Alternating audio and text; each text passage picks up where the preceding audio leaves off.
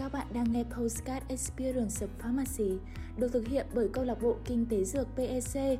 Tại đây, chúng ta sẽ cùng nhau lắng nghe những câu chuyện từ các vị khách mời đặc biệt. Họ đến và chia sẻ những kinh nghiệm, những trải nghiệm về quá trình học tập cũng như làm việc của riêng bản thân họ. Bằng tình yêu gửi gắm qua tập Postcard này, PEC hy vọng rằng các bạn sinh viên sẽ có được những thông tin hữu ích và nhiều góc nhìn thực tế hơn về ngành nghề sau này cho mình. Hãy cùng chúng mình bắt đầu ngay thôi nào! Experience of Pharmacy, để mỗi câu chuyện là một cuộc hành trình. Xin chào mọi người, mình là Lĩnh. Ngày hôm nay mình sẽ đồng hành cùng các bạn trong số podcast lần này. Ở số lần này chúng mình có mời đến anh Lê Công Huy, nguyên là trưởng ban truyền thông câu lạc bộ PEC, sinh viên K66 trường Đại học Dược Hà Nội. Hiện tại anh đang làm quản lý nhãn của công ty cổ phần dược phẩm Thái Minh. Và không để các bạn đợi lâu hơn nữa, chúng mình sẽ cùng bắt đầu cuộc trò chuyện với anh ngay bây giờ. Và em chào anh ạ. Lời đầu tiên thì cho em xin phép đại diện cho PEC cảm ơn anh rất nhiều vì đã dành thời gian tham dự buổi chia sẻ ngày hôm nay. Và để bắt đầu cuộc trò chuyện thì em xin mời anh có thể giới thiệu qua một chút về bản thân và vị trí công việc hiện tại anh đang làm cho các bạn thính giả được biết không ạ? Ok, mình là Huy. Thì là mình hiện làm quản lý nhãn của công ty dược phẩm Thái Minh. Thì trước đây là mình là một trong thành viên đầu tiên của PEC. Anh em hay chiêu nhau ở PEC đời đầu á. Đó, tất cả những cái gì mà gọi là PEC sinh ra đẻ ra thì gọi là đều có một chút gì đó gọi là liên quan đến mình trong đấy. Đó, khi đến nhắc đến PEC thì mình khá là vui và tự hào về điều đó. Anh hoạt động ở câu lạc bộ trong khoảng thời gian là bao lâu ạ? Chắc là phải từ cuối năm 2. Cuối năm 2 đến tận bây giờ, tại sao như vậy? Tại vì là đến hết năm ấy thì là tầm độ 3-4 năm thì rất là gắn bó, tuần nào tháng nào cũng đi sinh hoạt. Sau đó thì đến năm đi làm từ 2016 đến giờ thì thực ra anh gọi là để sinh hoạt thì không được nhiều, cho nên năm nào các bạn mà mời, các bạn mà gọi là nhờ anh chị về chia sẻ thì anh cũng rất là hay gọi là về gọi là chia sẻ câu chuyện với các bạn. Thực ra là cái câu chuyện nó chỉ mang tính kinh nghiệm ngắn hạn của anh thôi, nhưng mà anh biết là gì thì anh sẵn sàng chia sẻ gọi là những người anh em của mình, những người bạn của mình, gọi là từ một cái ngôi trường mà đi ra, hoặc là từ những gọi là có những cái mà nền tảng giống nhau, sau đó mình thích thú với chia sẻ được đó. Vậy trong cái khoảng thời gian anh hoạt động ở câu lạc bộ và khoảng thời gian anh còn học tập ở trường thì anh đã trải qua những công việc gì, anh đã thử làm những công việc gì và có công việc nào làm mà anh thấy thích thú và nó là lý do để anh lựa chọn những cái định hướng tiếp theo của mình không ạ? Cái công việc mà trước anh từng trải qua thì chắc cũng khá là nhiều. Tại vì là thực ra lúc sinh viên thì thời gian có nhiều, nhưng mà tính trách nhiệm thì chưa cao. Rồi đến là anh, lúc anh thử rất nhiều công việc, thứ hai là thời gian gắn bó không được dài. Thì đầu tiên là anh được PEC là làm theo những chương trình dự án. Ví dụ như là ngày xưa PEC mình là có những chương trình mà đi chấm GPS của nhà thuốc ấy. Em tưởng tượng như là họ tạo lên một cái bản đồ nhà thuốc mà điều nhà thuốc lại đâu á, thì giúp trình nhân viên là giao hàng dễ dàng ra đến nó. Thì cái đấy nó cũng lâu lắm rồi, từ 2011, 2012. Bây giờ thì hệ thống đó nó khá là phổ biến. Hoặc là đơn giản đến việc là mình đi chấm điểm poster, đo đếm poster, hoặc làm những cái survey mà đơn giản lên nhà thuốc. Đó, tiếp theo là anh được PEC, anh Huy Đeo lúc đó giới thiệu cho đi làm marketing ở bên Tuệ Linh kỳ 2 năm 4. Thì lúc đó thì đầu tiên công việc đầu tiên anh làm đấy là triển khai cái kênh Facebook, về việc là quảng cáo kênh thế nào, chi phí ra sao, lên nội dung cho nó, KPI đánh giá hiệu quả kênh thế nào. Đó thì là gần như lúc đó anh chỉ quản lý một kênh rất là nhỏ thôi, chi phí đâu đó chạy tầm độ mấy chục triệu một tháng, nhưng mà chỉ một kênh rất là nhỏ, nhưng mà nó cho mình một tư duy tổng quan về kênh, tức là phải xây dựng kế hoạch thế nào, phải phát triển cái nội dung ra sao để cho gắn được cái bộ giá trị của nhãn. Đó, nội dung của mình giá trị của nhãn rồi thì liệu rằng nó đã thuyết phục khách hàng hay chưa, hoặc là cái KPI đo đến thế nào. Thì gần như nó rất cái kiến trúc rất là cơ sở và nền tảng thôi, thì dần dần phát triển ra những kênh khác. Đó thì là cái công việc mà anh làm khá lâu là công việc liên quan đến gọi là Facebook. Sau đó đến 5 năm thì đó thì anh làm Facebook nhiều hơn, nhưng mà đa số thiên theo hướng nó đi chạy ad là nhiều. Đó, anh còn đi chạy SPA cho một vài công ty dược nhỏ khác, rồi là chạy ngoài thì dược cũng khá. Nhưng anh còn đã định có ý nghĩa là thôi hay mình bỏ nghề mình chạy đến chạy ad. Tại vì là chạy ad ở đây phần trăm rất là cao. Và thứ hai nữa là lúc đấy cái thời mà chạy bùng cũng còn đấy. mà sau anh suy đi tính lại có hai vấn đề mà anh thôi. Tại sao anh thấy rằng là thứ nhất là mình là một con người mà từ trước đến giờ là gắn bó với cái ngành người ta gọi là ngành sức khỏe, là kiến thức thực sự về code, về cái khả năng vận hành của hệ mạng internet, rồi là những cái tip và trick thì mình không thực sự sâu bằng những các bạn khác. Cái thứ hai nữa là lúc đó anh tích lũy được khá kinh nghiệm về việc là phát triển nội dung, làm nhãn.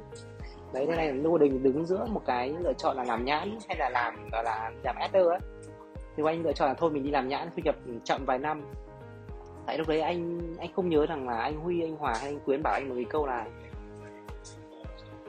mà marketing mình năm đầu vất vả em ạ, nhưng anh đảm bảo rằng là 5 năm sau nếu em giỏi thì thu nhập của em tốt hơn đi làm chính hãng rất là nhiều. Thì chính vì câu nói đó thì anh quyết định đi làm theo hướng là quản lý nhãn đó. Như vậy em thấy anh đã trải qua khá là nhiều lĩnh vực, khá là nhiều công việc làm thêm ở nhiều mảng trong ngành dược, và có vẻ là anh khá là thích thú với ngành marketing. Thì không biết là tại thời điểm đó khi còn là sinh viên, anh đã xác định được là sau này mình đi theo marketing chưa ạ? Thực ra là ngày xưa mà để nói là biết là marketing ấy thì chắc là mình biết, nhưng thực sự mà để mà nói là mình thích thú nó hoặc mình xác định gắn bó với nó thì chắc là chưa. Tại vì là ngày xưa lúc thực ra đi làm ngoài đấy là marketing ra, đi làm ở công việc liên quan đến nhà thuốc ra thì anh còn thử thằng bạn anh đi nhập một số hàng về bán OTC á, nhưng mà nó thực sự là quá vất vả. Cái thứ hai là ngay từ lúc anh học cấp 3 ấy, sở thích của anh là mày mò máy tính. Anh còn nhớ là 15 đầu của anh là anh suốt ngày đi cài win dạo, tức là cài win máy tính, sửa máy tính hoặc là sửa máy Mac ấy để lấy tiền. Sau đó mình thích thú việc là ngồi máy tính ấy, và là mày mò trên nó. Dần dà thấy rằng là cái công việc đó là cái việc làm mình thích thú. Và đã đến năm 3, năm 4, đến năm 4 ấy, anh biết rằng là chắc là mình thích làm marketing. Và sau đó thì anh mới gắn bó với nó và là tiếp tục đến bây giờ. Bây giờ đến lúc mình trải qua rất là nhiều cái phép thử đó, nên là mình thấy được rằng là lúc mình thích thú công việc gì mà mình cảm thấy rằng là có được động lực và có nhiệt huyết khi làm được cái gì đó.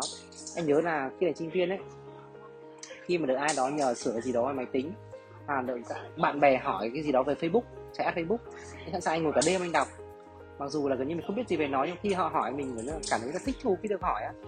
Hoặc là mình ngồi cả đêm mình đọc về cách thức vận hành của nó ra sao, thế nào, tại sao cái thông số ra lại như vậy, ý nghĩa từng thông số, sau đó mình lại đi giải đáp lại cho thằng bạn mình cảm thấy rằng mình được, mình vui vẻ với những cái mà họ tin tưởng mình hỏi á. Dạ vâng, như vậy em thấy ở anh Huy có, em thấy ở anh có một điều rất là may mắn, đó là anh đã được trải qua nhiều công việc, anh đã được thử và sai để lựa chọn ra được cái công việc mình thích thú. Vậy ở trường mình làm sao để các bạn sinh viên năm 4, 5 năm và những bạn năm 3 như em có cơ hội đi làm và có thể tìm được cái công việc mình thấy phù hợp và công việc mình yêu thích ạ? Anh có thể đưa ra một số lời khuyên cho bọn em được không ạ? Thực ra anh nghĩ là có hai vấn đề. Một là các bạn phải thực sự xác định là mình có thời gian, mình có trách nhiệm. Từ ngày xưa bọn anh hay không biết đâu, nhưng bây giờ anh đi làm thấy rằng là người ta gọi là điều bạn có thực sự muốn hay không á. Nếu khi bạn thực sự muốn thì bạn sẽ hành động. Đó em sẽ điều các em phải muốn đó. Muốn thì các em phải hành động, các em đi tìm việc. Thì để làm sao để tìm việc được một công việc phù hợp, đầu tiên anh nghĩ là mình nên đi test tính cách của mình.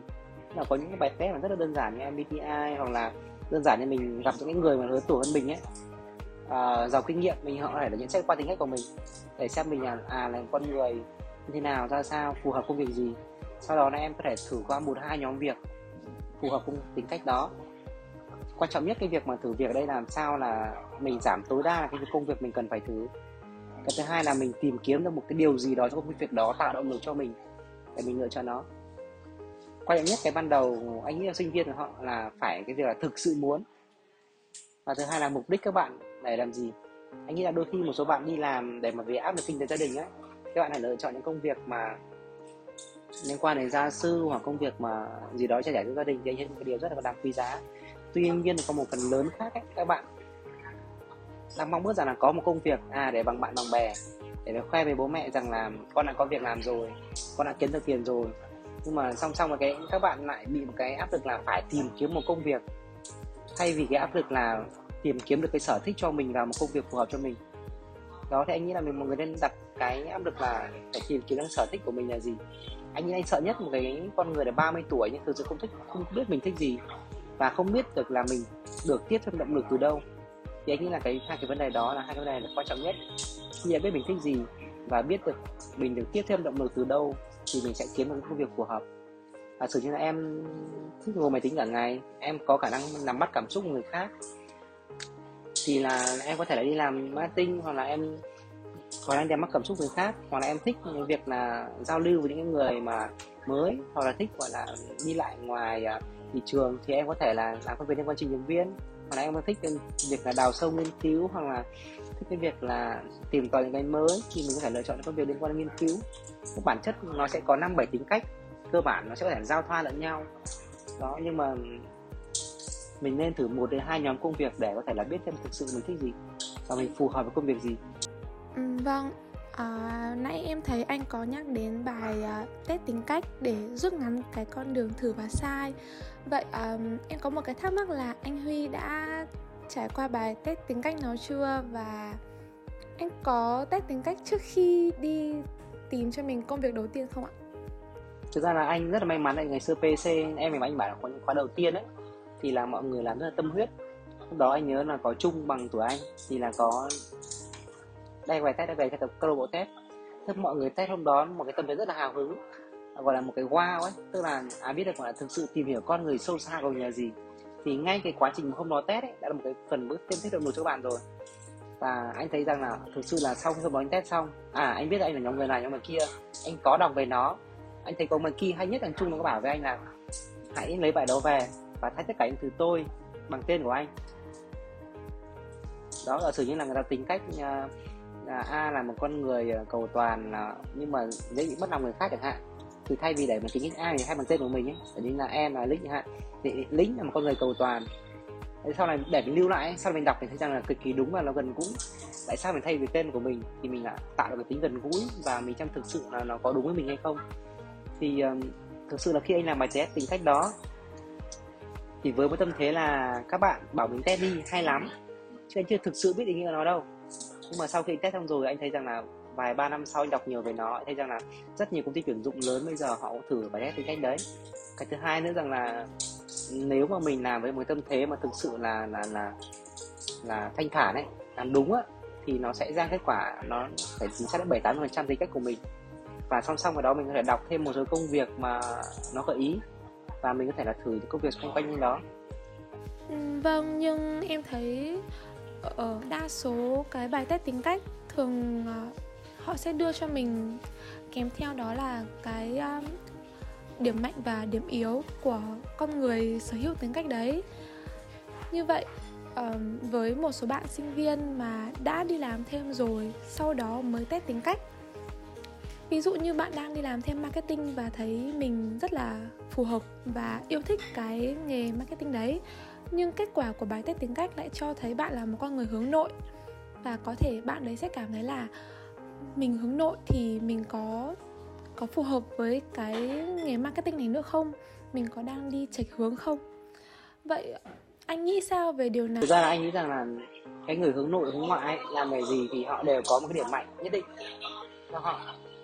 Cái thứ nhất là giả sử như người hướng nội chẳng hạn, thì anh thấy rằng là đối với người hướng nội ở marketing thì họ có cái khả năng mà đào sâu được insight rất là tốt, hoặc là họ có cái khoảng lặng ở trong tâm hồn ấy, họ thấy được rằng là cái điểm đau của khách hàng khi họ đi hội thảo, khi họ có thể tiếp xúc được với những cái khách hàng của họ.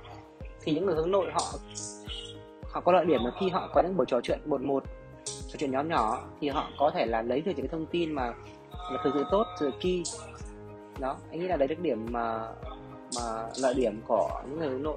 Và những người hướng ngoại thì họ lại có lợi điểm riêng của họ, là đôi khi họ có thể là có khả năng mà thu hút được một cái nhóm khách hàng lớn, hoặc là có cái khả năng mà bắt trend tốt, hoặc là có được cái khả năng liên quan đến việc là tạo ra những cái mà suy nghĩ mới lạ bùng nổ ấy. Thì anh nghĩ là thực ra là cái tính cách nào thì nó đều có điểm mạnh, điểm yếu công việc nhất định.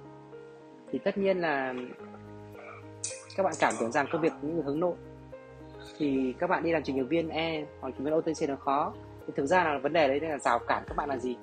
Ê, tính cách nào, con người nào thì không ai hoàn hảo cả, thì họ đều có những cái mà gọi điểm yếu của mình nhất định, hoặc có những rào cản của mình nhất định. Thì anh nghĩ là ngày xưa anh hay nghĩ đến cái việc mà thuyết của cái thùng gỗ ấy, cái thanh gỗ nào ngắn nhất là cái mà mình điểm mình đang yếu nhất. thường thường những cái bạn mà tâm hồn hướng nội á, thì cái rào cản anh thấy ở Bắc Bộ mình nhé, cái rào cản lớn nhất đấy là cái hình ảnh của trong mắt bố mẹ mình. Mình là đứa con ngoan trò giỏi, nhưng mình không được phá vỡ cái rào cản đấy thì mình sẽ không được làm thử những cái mới. Hoặc là nếu mà người hướng nội thì cái rào cản của họ lại đấy là liên quan đến cái việc là không biết tìm ra câu chuyện gì để nói chuyện với một người lạ, hoặc là không biết được rằng là người kia có điểm chung là gì. Thế nghĩ là với những các bạn như vậy thì hoàn toàn có thể là mình cải thiện cái cách nói chuyện của mình bằng cách là mình tạo ra sự tự tin của mình, bằng cách là thay vì nói chuyện một nhóm lớn thì mình sẽ tìm những nhóm nhỏ hơn, là chia ra để chị. Thay vì nói chuyện 5-70 bạn một lúc thì mình sẽ nói chuyện nhóm nhỏ 3 người, 5 người một. Sau đó là tìm cái điểm chung của họ. À, biết đâu rằng là họ biết rằng cùng thích xem phim Hàn Quốc chẳng hạn, là cùng thích đi ăn một cái món ăn nào đó, thì nghiễm nhiên có những điểm chung rồi thì người hướng nội sẽ rất nói chuyện rất là sâu và là tạo được cái tình yêu lớn đó. Còn đối với lại cả người hướng ngoại chẳng hạn, anh thấy rằng là họ rất là nhiệt huyết, năng động. Tuy nhiên anh thấy rằng là những người hướng ngoại này sẽ có một cái điểm đau, tức là khi mà ai đó chạm vào lòng tự trọng của họ hoặc chạm vào cái thể diện của họ thì họ sẽ khó để lấy cảm xúc là một. Nếu mà trẻ tuổi ấy, cái thứ hai nữa là đôi khi họ cảm thấy rằng là họ có thể bị sụp đổ nếu mà cái người đối diện của họ là người cực kỳ quan trọng. Thật sự như là em người hướng ngoại cực kỳ tốt, em Hà Phách Hà là một gọi là viện trưởng mang tính quyết định của hợp đồng tới của em chẳng hạn, mà họ nói một câu gì đó làm tổn thương thể diện của em ấy, thì gần như lúc đấy mà em không vượt qua được thì em sẽ bị sụp đổ. Đấy, đôi khi là những người hướng ngoại cảm thấy bên ngoài họ rất nhiệt huyết, tuy nhiên bên trong họ cũng yếu mềm, không phải là người hướng nội cả. Đó, vâng. Tính cách hướng nội hướng ngoại là một phần, nhưng em thấy rằng là sinh viên trường dược mình, đa số sinh viên trường dược mình vẫn khi đi làm, khi ra ngoài vẫn khá là e dè, vẫn chưa thực sự là tự tin để giao tiếp và để tự tin bộc lộ bản thân mình. Vậy anh có lời khuyên gì cho các bạn sinh viên bọn em có thể phóng khoáng với bản thân và có thể tự tin thể hiện bản thân mình trước mọi người được không ạ? Thực ra là cái câu hỏi của em khá là hay. Thì anh nghĩ là cái câu hỏi này nó sẽ phù hợp với bạn nào đang còn một cái rào cản gì đó, còn đang còn e dè khi nói chuyện. Thì thực ra những các bạn nào mà các bạn đã hoạt bát, còn năng động rồi thì thực sự đã 3-4 bạn đã thể thoải mái nói chuyện rồi. Thì anh nghĩ một cách như này: một là các bạn tập luyện nhiều, như các bạn cứ nằm trong nhà nói chuyện với những người mình thực sự quen biết và mình mong muốn mình tự tin hơn thì không giờ mình đạt được. Cái đầu tiên mình nên nói chuyện thử những người lạ, và nên nói chuyện nhóm nhỏ thôi, 1 người, 2 người để mình có thể kiểm soát được cái cuộc nói chuyện đấy, và mình không bị có một cảm giác là mình bị kiểu như là lạc ra ngoài á. Nếu mà người hướng nội ấy, sợ nhất cảm giác là trong một cái nhóm 10 người mà 9 người kia họ nói chuyện với nhau và họ chừa mình ra, đấy cảm giác cực kỳ sợ hãi của một người hướng nội. Thì anh nghĩ là mọi người nên tập luyện từ nhóm nhỏ, 1 người, 2 người đó. Khi mình cảm thấy rằng mình khống chế được cái cuộc nói chuyện, khi mình cảm thấy rằng là mình là tạo được cái nhịp thu hút của nói chuyện, thì mình tiếp tục mình mở thêm cái nhóm rộng hơn, thì sau đó thì mình mới có thể là tiếp xúc với những người đông. Dạ vâng, nhưng ở riêng cá nhân em ạ, thì em rất muốn, nhiều lúc em rất là muốn nói chuyện với mọi người, nhưng nói chuyện thì lại đến lúc nào đấy em rất dễ rơi vào tình trạng là không biết là phải nói gì tiếp theo, không biết tiếp tục cái câu chuyện của mình như thế nào. Điều này làm cho em đôi khi khá là ngại mở lời và khá là ngại nói chuyện với mọi người nếu mà em chưa có hiểu về người ta lắm và em chưa có nhiều điều để nói ạ. Vậy anh có lời khuyên gì hay là anh có cái bí kíp gì để làm sao mình có thể tiếp tục được câu chuyện và mình có điều gì để nói với mọi người được không ạ? Thực ra tất nhiên là khi làm còn vậy rồi sẽ có 2 cách. Một là em sẽ thay đổi vai trò. Khi một cái cuộc nói chuyện mà gọi là rôm rả ấy, thì bao giờ nó sẽ có 2 vai trò, người kể và người nghe. Thì để một cái người nói chuyện khôn khéo thì sẽ luôn luôn thành là người nghe, làm sao để kích thích cái người đối diện mình ấy, họ kể ra câu chuyện của họ, thay vì việc là mình cứ ngồi mình kể thao thao bất tuyệt để khi nó nghe, câu chuyện sẽ sớm kết thúc. 2 là nếu mà em mà là người vì thế là người nghe ấy, thì em sẽ có những khoảng lặng để em lắng nghe xem là họ đang mong muốn điều gì, mình có thể hiểu con người của họ. Đó, thì anh nghĩ là mình có thể lựa chọn bắt đầu thử những cái bạn mà họ thích chia sẻ câu chuyện của mình. Đây là cái mà cần thiết. Thì cái thứ hai nữa mà như em có hỏi với anh ấy, khi mà họ đang tập trung với gì đó, họ sang câu chuyện của mình thì làm sao để mình thu hút được họ. Thì cái keyword đầu tiên là mình phải ngắt được cái dòng cảm xúc của suy nghĩ của họ.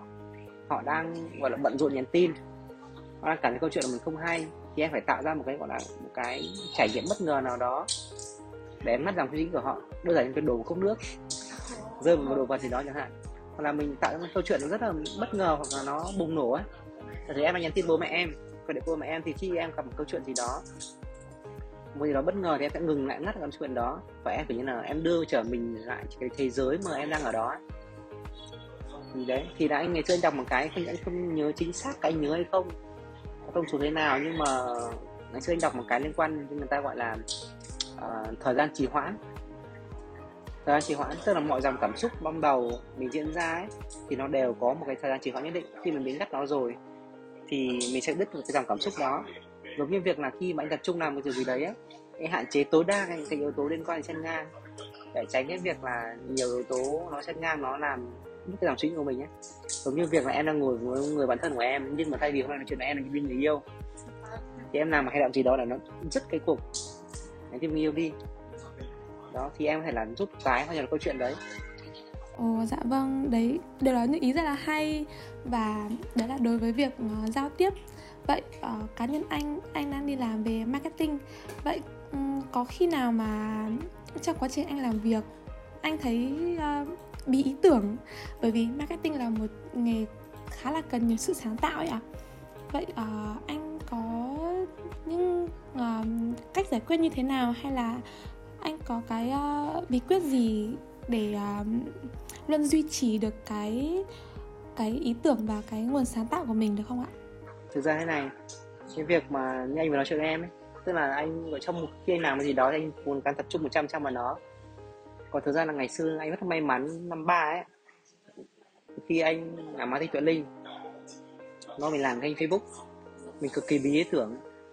Thì nó chị trưởng phòng, chị cũng dạy mình là một số phương pháp để mình tạo ý tưởng cho mình, một số phương pháp để mình không bị bí ý tưởng. Thì thấy rằng là anh áp dụng cách đó thì bây giờ cực kỳ hiệu quả. Thứ nhất là ban đầu trước khi triển khai một cái gì đó, trước khi làm một công việc gì đó, thì không lao đầu vào làm ngay. Đầu tiên mình phải suy nghĩ một cách tổng quan vòng ngoài, xem là gồm có những đầu mục lớn nào, hạng mục nào. Thì đầu tiên mình phải suy nghĩ theo cái trường logic. Là sử dụng công việc A nó sẽ có 5 đầu mục lớn, thì phải liệt kê hết 5 đầu mục lớn ra. Với mỗi đầu mục lớn thì sẽ phát sinh công việc nhỏ cấp 2, công việc là công việc gì. Với mỗi công việc cấp 2 đó thì mình nên có những ý tưởng nào. Thực ra là khi mới ban đầu suy đến tổng quan ấy, mình chỉ biết đến cấp 1, cấp 2 thôi. Thì sau này mình chuyển khai dần dà đi thì mình sẽ có thể là mình sẽ khai thác sâu dần ấy. Thì ở tự nhiên với cái mặt về sản phẩm thì mình có về mặt nội về mặt sản phẩm là gì này, tính năng ra sao này, khách hàng sử dụng là gì này, điểm yếu điểm mạnh nó là gì này, tại sao nên chọn sản phẩm khác này, mình viết hết nó ra. Và với mỗi cái đặc tính đó thì mình có thể triển khai theo những nhóm ý tưởng nào, tức là mình gọi là hoạch định hóa nó. Thay vì việc là thôi mình cứ viết một loạt ra đi, thì sản phẩm lại xen với lại điểm mạnh, xong điểm mạnh lại xen với yếu tố tại sao nên chọn. Xong rồi việc lúc đó mình bị quá rối, mình không biết là mình đã viết được những cái gì, mình đang còn thiếu cái gì ra sao. Thì đấy là một cái phương pháp. Tuy nhiên cách này sẽ mang lại cho mình cái tư duy và tổng quan, nhưng rồi một ngày là chúng sẽ cạn. Thì anh có một cách khác, đây là tạo ra sự móc nối. Nói như việc anh kể, tại sao khi anh đi ngoài đường, tại sao lúc anh lái xe thì anh hay suy nghĩ về công việc và suy nghĩ về công việc đang làm, thì nó gọi là phương pháp này suy nghĩ kiểu móc nối. Tức là khi em nhìn cái biển Vinmart của hãng Milo chẳng hạn, nó là một hãng tiêu dùng, thì em liệu rằng em có link gì đến sản phẩm của em hay không. Và đôi khi em nhìn thấy bóng đèn thôi chẳng hạn, nhìn cái này rất buồn cười, thì bóng đèn đặc tính của nó là gì, là phát ánh sáng, đặc tính của nó là màu sắc, chất liệu. Thì với cái đó thì liệu mình có link đến sản phẩm của mình hay không á. Đó, khi mà em cảm thấy bí ý tưởng này thì tìm kiếm cái gì đó, vật gì đó mới lạ, em biết rằng là tính của nó, em thử rằng mình có thể link được đến với sản phẩm của mình hay không. Thì đó là một cái phương pháp cực kỳ ổn. Thì nó có cả một cái phương pháp luôn là xuất cái từ khóa đó trên mạng em học, thì mình tập luyện á, xem là họ viết gì trên biển bảng, họ chạy quảng cáo gì, họ mở loa gì ngoài đường, trên radio họ chạy ra sao. Thì những cái mình hoàn toàn có thể mình nhặt nhạnh về từ hàng tiêu dùng, từ hàng điện lạnh, rồi là quảng cáo xe hơi, mình nhặt hàng sản phẩm của mình ấy, mình gọi là xào nấu lại để những cái món nó phù hợp với cái nhánh hàng sản phẩm của mình. Với cái việc bây anh nhìn ra một cái bên bắt nào đó, nhìn ra một cái gì đó ở ngoài đường, thì luôn luôn mình móc nối đến cái sản phẩm của mình ấy. Gần như bây giờ nó nghiễm nhiên nhảy ra trong não anh ấy. gặp cái màu này màu kia, gặp cái thông điệp này thông điệp kia thì liệu rằng mình có dùng được hay không. Và đôi khi nghe radio thì hãng nội thất của Hà Nội chạy thế này, hãng phân đạm của Phú Mỹ chạy thế kia thì liệu rằng mình có dùng cho sản phẩm mình hay không. Ồ, em thấy đấy đều là những cái điều khá là hay và cũng có thể để ý để mà tập áp dụng được trong cuộc sống hàng ngày và trong công việc hàng ngày. Nhưng mà cá nhân em và chắc là cũng có nhiều bạn sau khi nghe anh Huy chia sẻ thì có thể là rút ra thêm được một cái kinh nghiệm và một cái bài học cho mình. Vậy đến với câu hỏi cuối cùng, anh Huy có lời khuyên gì hay là có điều gì muốn nhắn nhủ đến những bạn sinh viên năm 4, 5 năm ở trường dược mình sắp tới sẽ đi ra thị trường lao động và có những công việc cho mình trong tương lai? Anh có lời khuyên gì cho các bạn và cho chúng em không ạ? Ra anh nếu mà đưa lời khuyên mà các bạn năm 4, 5 năm ấy thì sẽ anh có hai vấn đề. Một đó là nên xem thực sự là mình phù hợp công việc gì qua một số bài test, qua một số cái công việc làm thử. Em chỉ sợ các bạn sợ nhất là đôi khi bạn đi làm thử ấy, với một cái phong thái các bạn còn sợ sệt thì dẫn đến là dù mình làm một công việc phù hợp với mình rồi nhưng các bạn không được ghi nhận, các bạn không thể hiện được tốt với mình thì các bạn đánh giá thấp, thì các bạn lại bị sụt trí, các bạn tưởng rằng không phù hợp. Nên ấy, đầu tiên thì tìm được công việc phù hợp rồi thì nên tự tìm hiểu trước, hoặc là sẵn sàng gọi là đánh đổi một chút để lựa chọn những công việc mà nó tích lũy kinh nghiệm thay vì cho mình một giá trị tài chính hợp lý. Thì mình có một vài tháng, tất nhiên là khi mà họ tuyển dụng mình với một mức lương thấp thì họ sẽ bớt kỳ vọng về mình, sau đó mình sẽ xem xét được từ làm học tập được từ đó. Khi mà mình học tập được rồi, cao hơn rồi, mình có kinh nghiệm rồi thì chắc chắn mình sẽ được ghi nhận, và hai là mình sẽ tìm kiếm được những nguồn cảm hứng từ đó. Thứ hai nữa là khi mà mình đã có được cái mà sở thích, có công việc phù hợp thì mình nên tìm được một người hướng dẫn. Đó, cái người hướng dẫn là một cái người mà rất là quan trọng. Người hướng dẫn ở đây thì anh nghĩ là không cần thiết phải là một người là có cái profile cùng, không nhất thiết phải là một người là có một cái vị trí gọi là chiến lược hoặc là một cái tầm nhìn xa, mà nên lựa chọn một cái người là có tâm huyết, tức là sẵn sàng phát triển những cái thế hệ sau mình, có một cái mối móc nối gì đó với mình, cùng trường, cùng khóa, cùng quê, như chị gái của mình chẳng hạn. Đó, tức là mời một cái mối liên hệ gì đó để làm sao cho họ thực sự là thoải mái và chia sẻ với mình ấy. Nó không giữ cái, không giữ nghề. Đấy, và anh nghĩ là họ chỉ cần đi trước mình tầm 3-5 năm thôi, hoặc là 2-3 năm thôi thì chia sẻ của họ thì đã rất là hữu ích rồi. Thì sau khi là mình có mentor, có được người hướng dẫn hợp lý và có được một cái công việc mà mình cảm thấy phù hợp, thì nghĩ là mình phải nên trau dồi kiến thức qua các khóa học, đọc sách chẳng hạn. Tôi nghĩ là rất là hợp lý. Quan trọng nhất là trải nghiệm nhiều thì sẽ phải có nghiệm lại, cố gắng nghiệm lại những gì mình đã học được. Còn nếu mà em làm qua nó, em viết một bài, em up lên, em để nó trôi qua thì em sẽ không bao giờ có kinh nghiệm được. Em viết bài đó 3 ngày sau đọc lại, 1 tuần sau đọc lại và 3 tháng sau đọc lại thì nhất định mỗi lần đọc lại sẽ phát hiện ra một cái lỗi lầm của em trước đây. Thì quan trọng nhất vẫn là nghiệm lại. Nấu một nồi cơm bị nhão thì phải xem mình thực sự nhão về đâu, chứ không phải nấu xong nhão là bị nghe bố mẹ mắng là bỏ đấy. Thế nghĩa là phải xem cái phiên bản mình quá khứ mình đã thay đổi ra sao, thế nào, mình từ đó mình học tập và mình phát triển. Đó, cái việc mà nhìn thấy phiên bản quá khứ của mình và mình ngày càng mình tốt lên ấy, cũng là một cách cảm thấy mình tự hạnh phúc và tiếp thêm động lực cho mình trên cái quãng đường hiện tại. Dạ vâng, em xin cảm ơn anh và thay mặt cho câu lạc bộ và các thính giả của LB2 rất là cảm ơn những cái lời chia sẻ, những lời khuyên chân thành mà anh Huy đã đem lại cho bọn em trong suốt hơn 30 phút vừa qua. Chúng em cũng xin chúc anh Huy có những ngày làm việc tiếp theo thật là hiệu quả và anh sẽ luôn thành công trong những dự định và những kế hoạch của mình trong tương lai. Dạ vâng, chúng em chào anh ạ. Và rất mong có thể được có những cuộc trò chuyện với anh trong tương lai ạ.